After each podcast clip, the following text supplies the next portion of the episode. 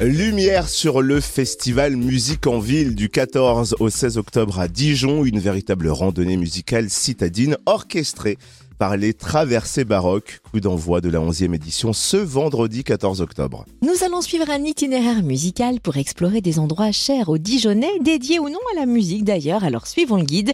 Judith Paquier, organisatrice du festival, nous dévoile cet itinéraire. Bonjour. Bonjour Cynthia, bonjour Totem. Alors, avant de détailler le programme de cette 11e édition, revenons au début du festival. Quand et comment est-il né? Alors, il est né en fait d'une envie commune euh, entre moi et Étienne Meyer, qui est l'autre euh, dirigeant des traversées baroques, euh, de faire vivre un petit peu ce patrimoine dijonnais qui est celui des beaux bâtiments que nous pouvons avoir, ou même des musées, etc., etc.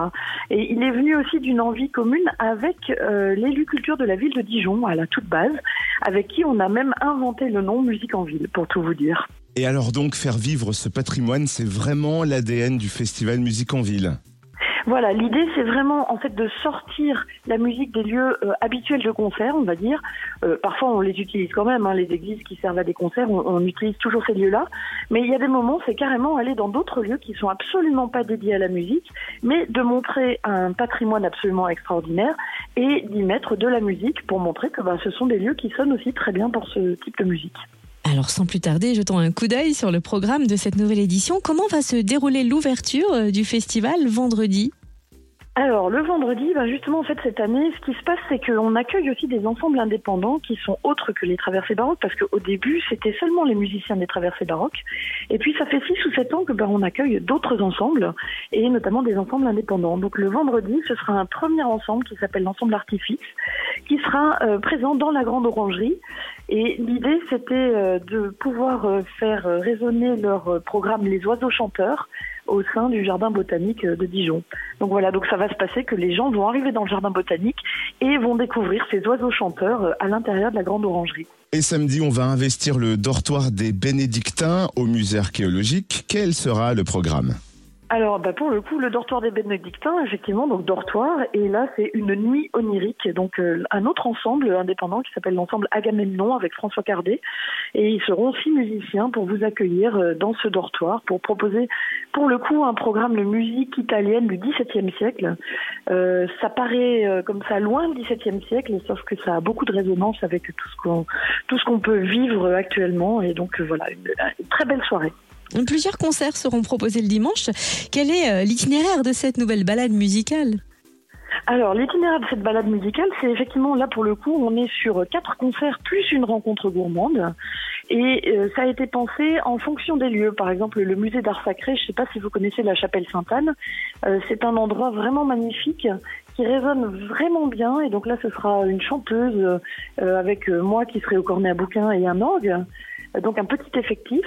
Ensuite, on passera au Cellier de Clairvaux avec une viole de gambe et un clavecin avec euh, l'ensemble Masque d'Olivier Fortin. Euh, la rencontre gourmande, eh ben, elle aura lieu dans une cour d'école, la cour de l'école d'Arcy. Et puis à 16h, on se retrouvera à la brasserie au bureau, qui est un nouveau lieu pour musique en ville. Euh, je ne sais pas si vous connaissez ce lieu-là, euh, on y mange plutôt très bien. Et c'est surtout que c'était une ancienne salle de spectacle qui a gardé tout son charme et tout son caractère. Et puis après ça, ben, on terminera par l'église Saint-Pierre avec un grand effectif pour euh, notre ensemble Les Traversées Baroques. Et là, pour le coup, on vous transportera jusqu'à Florence en 1589. On précise aussi que le festival Musique en Ville est gratuit. Hein. La participation se fait au chapeau.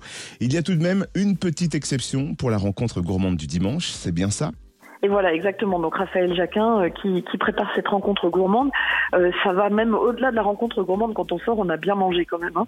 Et effectivement, la participation est demandée c'est de 8 euros. Et tout ça est bien sûr sur inscription. Euh, même les manifestations gratuites, c'est-à-dire tous les concerts, il faut vraiment penser à s'inscrire, tout simplement parce qu'on a des contraintes de jauge et que, et que c'est bien euh, qu'on sache avant, comme ça on est bien tranquille. Et quelle est la date butoir pour s'inscrire? Alors, pour la rencontre gourmande, effectivement, il faut s'inscrire avant le 10 octobre. Et sinon, pour euh, tout le reste des manifestations, le mieux, c'est quand même de s'inscrire pas trop tard parce que souvent, on est un peu victime de notre succès. Et donc, voilà. Alors, peut-être que je peux vous donner une adresse mail. Euh, c'est contact traversée au pluriel baroque au pluriel.fr. Vous retrouverez toutes les informations en nous trouvant les traversées baroques sur le web. Parfait, c'est bien noté, merci.